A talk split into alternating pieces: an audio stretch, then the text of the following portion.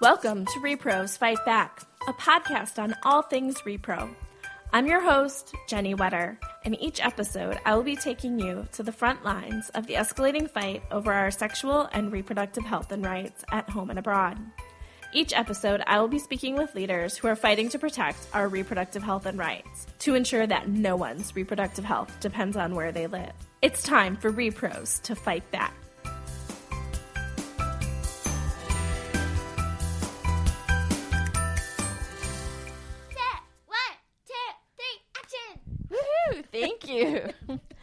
Welcome to this week's episode of Repros Fight Back. I'm really excited to have two amazing advocates with me to talk about child marriage. Uh, first, I have Gayatri Patel with CARE. Uh, she's also a co-chair of Girls Not Brides US. Um, and I also have Nidal Karim, who is with CARE as well, um, and is in charge of their tipping point program. Welcome, ladies. Thank you. Excited to be here. Hi. Hi. Okay, so since we're going to talk about child marriage, I think it's a really important place to start. What is child marriage? What do we mean when we say child marriage? Um, thanks. So I'm going to give a very technical definition because um, it's a fraud term. Yeah. um, so we usually hear about child marriage. The term, the more kind of comprehensive term that we typically use is child early and forced marriage um, because it is a, a broader expansive definition. Um, when we talk about child marriage, it is specifically where at least one of the parties is a child. And according to the Convention on the Rights of Child, that is under 18. Um, at the same time, we also talk about early marriages, which are marriages that involve a person aged below 18 in countries where the age of majority is attained earlier, or upon marriage or marriages where both spouses are 18 or older, but there are other factors that make them not ready to consent to marriage, um, such as their level of physical, emotional, sexual, and psychosocial development, or a lack of information regarding the person's life options. And then we have the concept of forced marriage, which is any marriage which occurs without the full and free consent of one or both parties, and or where one or both parties is unable to end or leave the marriage, including as a result of duress or intense social or family pressure. So while we, you know, in short, often you'll hear child marriage, but we're really talking about something that is a little bit more expansive than that. So you touched on this a little bit that it looks different. Let's talk a little bit about what it looks like around the world because it is different in different places. Uh, in terms of the data on child marriage, the data is specifically on how I define child marriage, which is marriage under the age of 18. Um, and the latest data, which came out a few months ago uh, from the UN, has estimates of about 12 million girls per year who are married before the age of 18. Um, at the same time, when we kind of think about what does it look like around the world, child early and forced marriage is found in all religions and regions. Um, we typically think of it as, oh, it only happens in certain parts of the world, and that is not the case. Um, it's a phenomena that is not part of any single culture. Um, the way that it is practiced and the explanations that are given for it vary from one community to another, but the underlying causes are often similar. You know, when we look at it, there are these common themes around undervaluing girls, restricting them to specific kinds of gendered roles, which are domestic or reproductive roles. Um, there's also patriarchal control over adolescent sexuality that plays out across societies, countries, regions. Also, looking at um, aspects of gender based violence and fear of gender based violence that also works as a driver. And then finally, there is a piece which is like the commodification of girls in the marital exchange. Um, so yeah, how it looks across the world again, like there are context specific ways it shows up, but there are some underlying pieces that you know we see as being pretty common across the board. And you touched on a couple things that are really important. I think, you know, historically, the argument has been it's a cultural practice, and so we shouldn't be involved in changing people's culture. And then another one that you really hear is that it's religion. And so I think it's really important, what you pointed out is that it doesn't really seem to matter. Yeah, and I mean, interestingly, you know, when for our project, we work specifically in Nepal and Bangladesh, and one of the interesting things we saw that popped up when we were doing our context analysis was in Bangladesh, it's Muslim majority, um, but we do have Hindu communities where we work. In Nepal, where we work, it is Hindu majority, and then you have Muslim communities there. And when we did the context analysis, it was so interesting because in Bangladesh, they were using religion as a factor. And in Nepal, they were using religion as a factor. And the minority communities actually had lower rates. And so it was like, wait, so the Muslim communities in Nepal actually had lower rates. And in Bangladesh, the Hindu communities had lower rates.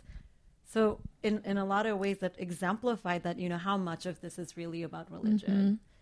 Since we're talking about ways to end child marriage, I think it's important to understand why that's important. So, what are some of the harms we see from child marriage? So, you know, when people talk about the issue, the first thing they usually talk about is maternal mortality and child mortality. That's like where everyone's head goes. Mm-hmm.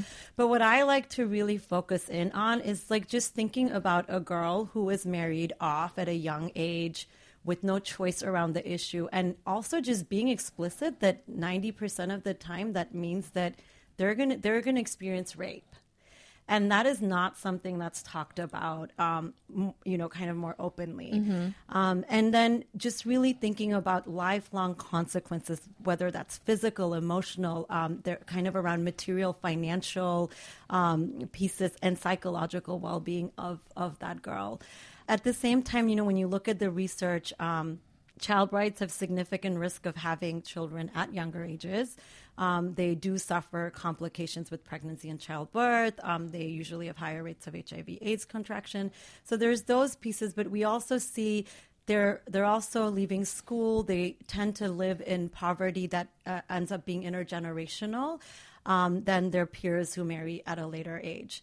Um, they're also more likely to experience intimate partner violence the other piece of it is that you know the issue reaches beyond the girl herself. So at the end of the day we see that extending into her children her household and her community as a whole. So in a way it's just kind of curtailing the potential of a young girl and then all of that is lost because the opportunities have kind of been cut short Really thinking about what the girl and her future, she just doesn't have the chance to become empowered to make decisions, um, especially if she gets cut off from education.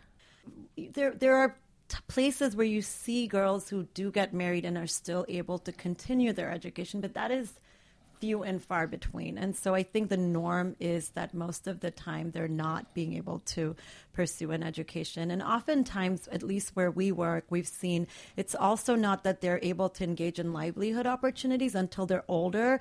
And oftentimes when when you have uh, brides who are brought in at a younger age they're seen as a source for um, labor in the household and so it is kind of also an isolating space you come into a household and and you're really kind of limited to domestic and and childcare chores Um, so this is a podcast that talks about sexual and reproductive health and rights, which we'll probably call SRHR for short from here on out, but just that's what that means when we say that later. And so some people may wonder why I'm spending a podcast talking about child marriage. So you want to maybe talk about why child marriage is an SRHR issue? Typically the answer you'll get is well it's a maternal health issue um, so therefore it is an srhr issue. What we like to really front with is we see child marriage deeply rooted around girls' sexuality. Fear of girls' sexuality control of girls' sexuality which is an srhr issue. Um, and so to us you know everything from comprehensive sexuality education to access to srhr services and information are critical pieces that play into this practice. Um, and so for us, SRHR is like one of the core pieces of uh, what is a driver as well as what can be a solution for this issue. What can we do? How can we um, work on ending child marriage? it's a real simple answer, like one sentence, right? Like most complex issues, it's not like there's a silver bullet. I think there's a, a, a hunger for a simple solution. Um, for a long time, that was, oh, education. Like if we just provide education, this will go away. But I think more and more um, there's consensus among all of us who are doing this work that this is a complicated issue. Um, it does have context specific things that we have to pay attention to. And, and I think one of the core things is I think there's slowly more and more learning and research that is showing that there are some critical characteristics of how we approach it. So one that is, I think, um, in a, I think most of us are in agreement is having girl-centered approaches. Like whatever we're doing, we it, the girls have to be at the center of it. Another core thing, again, is though it can't be just about the girls. We can't expect them to be the ones who are going to change this. So, another core approach piece is really involving parents and communities, um, and that that is really important. A third key piece, I would say, is engaging men and boys. Um, I think there's also a lot of consensus that this is not just about the girls. Who's who is creating the demand for this, um, and how what, and and also in a lot of places fathers play a huge role in this decision making so engaging men and boys is a critical part and then i think the part the the and, and there's there's several more pieces, but the last piece I would speak to is we feel like there is something very important about the collectivization of girls and and finding ways to drive this change for girls together um, to come together and be able to be part of this movement. Yeah, I think it's really great. We talked about the thinking about the whole of the girl.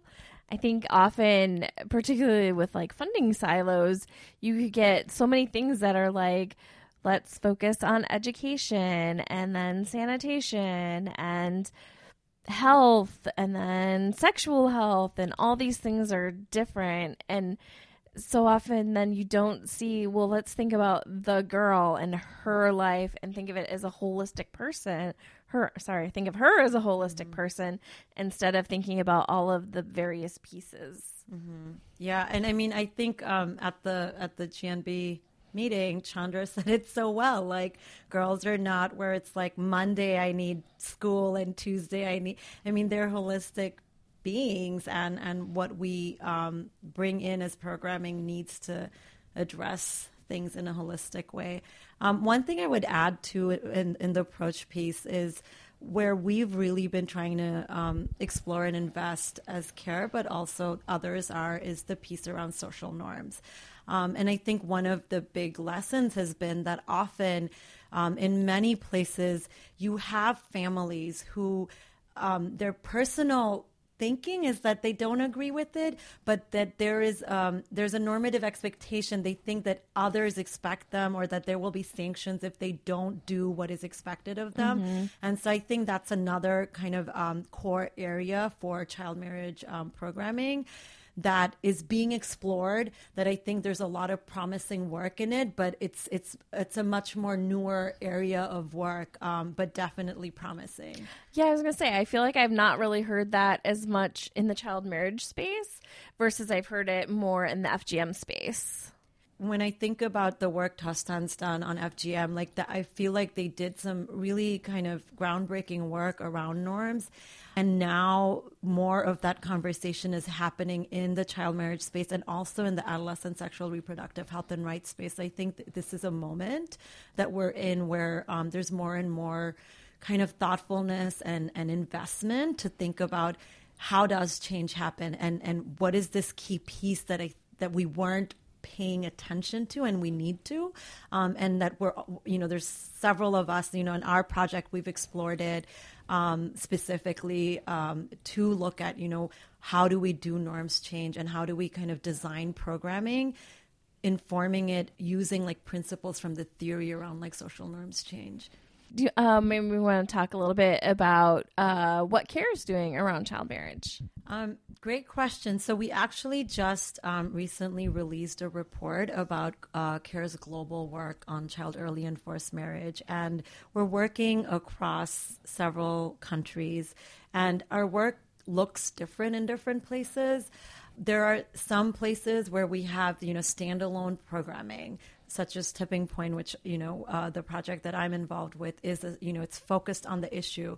But a lot of our work happens where it's integrated into gender based violence programming, into girls' education programming, into economic empowerment work. So it shows up in many different ways.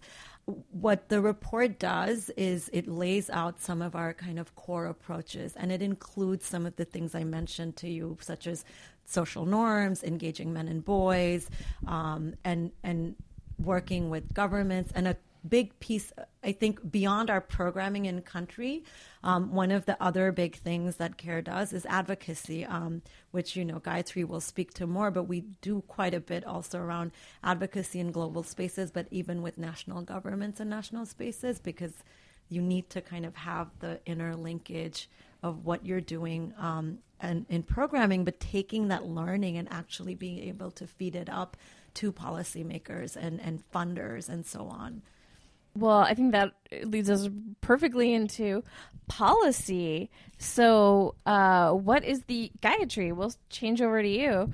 Uh, what is the U.S. doing around child marriage? I mean, I think we need to start with what can the U.S. government be doing? Yeah, absolutely. As as the U.S. government, as a, a, a leader purportedly in in this space, um, we really look to the U.S. government to build child marriage and gender equality into its foreign policy work. So, what what are the U.S. diplomats saying on the ground? What are our USAID missions saying on the ground when they're working in these countries with high prevalence of child marriage? And then, secondly, we look at to the U.S. government to fund interventions and and programs that work on child marriage and gender equality around the world. So, with that in mind, we, we really do refer back to this whole of government approach and whole of girl approach. And so, Girls Not Brides USA and CARE USA have, have put a lot of energy into making sure that what the US government does to end child marriage is really substantive and driven by evidence and fact and really can, can have an impact on the ground. So, in 2016, after a lot of really um, sustained advocacy and, and it really was a labor of love by civil society organizations, the US government launched what they call the US Global Strategy to Empower Adolescent Girls.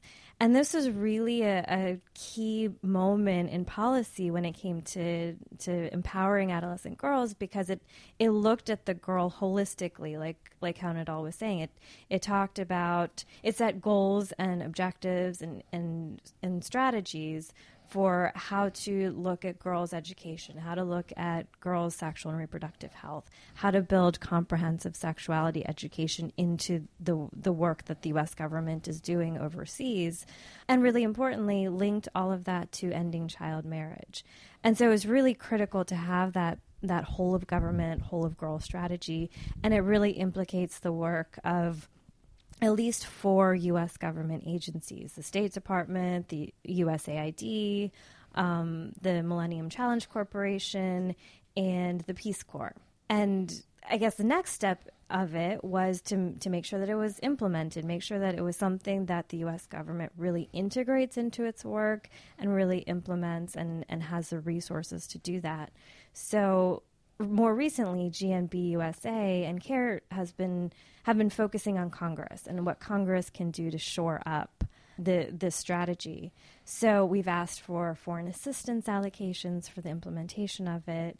We've asked for legislation that would make it a, a, a plan that the U.S. administration has to implement. Um, so that's where our energy is right now. With a lot of our conversations, we usually see a big change between what so the girl strategy was under the Obama administration and then things changing under the Trump administration. Has child marriage seen a similar shift in priority prior, prioritization? Sorry, it's late here when we're recording. it depends on who you ask. I mean, the, the agencies that are really involved in implementing the strategy, particularly the State Department and USAID, their thinking and and what they say is that they are still implementing it that they're they're really working on socializing it amongst their staff and making sure that everyone knows that the strategy exists and knows that they have a responsibility to implement it. What we're seeing at the administration wide level is that there isn't as much emphasis on mm-hmm. what they consider niche issues like adolescent girls or gender equality. Um, what you know, we are seeing that there's emphasis on women's economic empowerment, and so we've taken the tactic of you know if if that's an issue that this administration does want to work on, they really need to be aware that you can't get to you know genuine women's economic empowerment if you still have 12 million girls a year who are being married and who are who are not achieving an education, who are not entering the workforce, who do, don't have economic opportunities because they're at home taking care of household chores and taking on unpaid care burdens. We're trying to get the message across that there is still a, a really strong need for the U.S. government to play a policy role and a leadership role on empowering adolescent girls and if they if they want to do if they want initiatives like women's economic empowerment they have to create an enabling environment to do that. So yeah i mean i think we also need to take into account the global gag rule also known as mexico city policy and the impact it has on child marriage and adolescent girls. For those who don't who know about the policy or aren't as familiar with it it's a policy that's gone back and forth between administrations, but this administration has reinstituted it. And it basically says that the U.S. government can't provide funding to organizations that provide or promote abortion services. But what's dangerous is that this administration has expanded it even further to apply to all global health funds. So any funding that the U.S. government gives on any health issue overseas cannot be an organization that provides or promotes abortion, um, whether it's related to this funding or not. And so, what, what strikes me about this and what's particularly concerning about this is that it really narrows girls' ability to access the services and the information they need to live healthy lives and to, to make choices for themselves on if, when, and, and how many children to have. So it's you know it's something from a policy perspective that we really need to think about and and critically push back against because it, it, it is something that impacts the work that we're doing on ending child marriage. Yeah, I think it's important to think about you know who's losing out on the money. You know, you a lot of the groups that are providing youth friendly services that um, these young women would be able would be wanting to access or even comprehensive sexuality education are often groups that may have um, been doing abortion or been uh, advocating for abortion or had been funding abortion with their non-US money in the past and now they are no longer going to be able to get US funding and may not be able to provide all the services they were in the past. Right. Or even just providing information about abortion. I mean, it's it's such a broadly applied mm-hmm. rule, and it, it it has such a ripple effect on on how it's impacting things. But I think in in this whole narrative, what concerns me I, I, maybe not the most because there's so many things that concern yeah. me. but what's particularly concerning is that girls aren't getting access to information. It's not even just services. It's it's straight out information on how their bodies work, what their options are. What we were hearing today in, in the Girls Not Brides conference is that comprehensive sexuality education is is not just about body parts, but it's also about healthy relationships and how to negotiate safety within relationships. And so th- there's so much so much impact on gender-based violence and like Nidal was saying intimate partner violence within child marriages that could be averted with comprehensive sexuality education except for the fact that a lot of the organizations who are doing that type of education can't receive funding to do it anymore. And so it's it's really something that concerns me from a policy angle but also from a service delivery angle. Absolutely. Um, and if you want to learn more about the global gag rule, um, you can check out episode five, um, where I talk to uh, Bjorn Snyder at the Center for Health and Gender Equity, and we do a deep dive in the global gag rule. So you can um, check out more there. So now that people know a little bit about what's going on around child marriage and what has been happening in the U.S. government, uh, what can people do now that they care? One thing I always tell advocates and people who are interested is call your member of Congress. Tell them that this is an um, issue that's important to you. There's an immediate and urgent and evergreen need for foreign assistance funding. And right now it's incredibly at risk. There's, you know, the Trump administration has threatened to pull all foreign assistance, which would include any assistance that goes towards programs um, geared towards empowering adolescent girls or ending child marriage. So we really need to send the message to Congress that they hold the purse strings. They should really be putting their their power and their energy and their voice behind funding a really strong foreign assistance budget, including programs for child marriage and, and gender gender inequality. But there are also legislative options. I mean, there's there's a bill called the Keeping Girls in School Act that goes a long way in talking about the barriers to girls' education, including things like what Nidal talked about the, the social norms that are holding girls back, um, the sexual harassment and the SRHR challenges that are keeping girls from actually accessing education and other opportunities. And so that's a bill that, that we want to see a lot of support for. It's introduced in the Senate. It's hopefully going to be introduced in the House with bipartisan support very soon. Um, and we really want to see Congress take a strong statement that adolescent girls are a population of concern that the U.S. really cares about. Thank you so much for being here, Gayatri and Nidal. I had a great time. USA cut. Cut.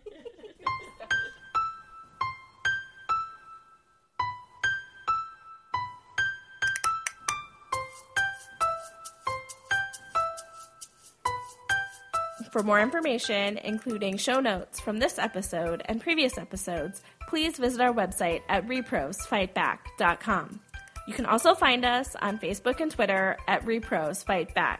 If you like our show, please help others find it by sharing it with your friends and subscribing, rating, and reviewing us on iTunes. Thanks for listening.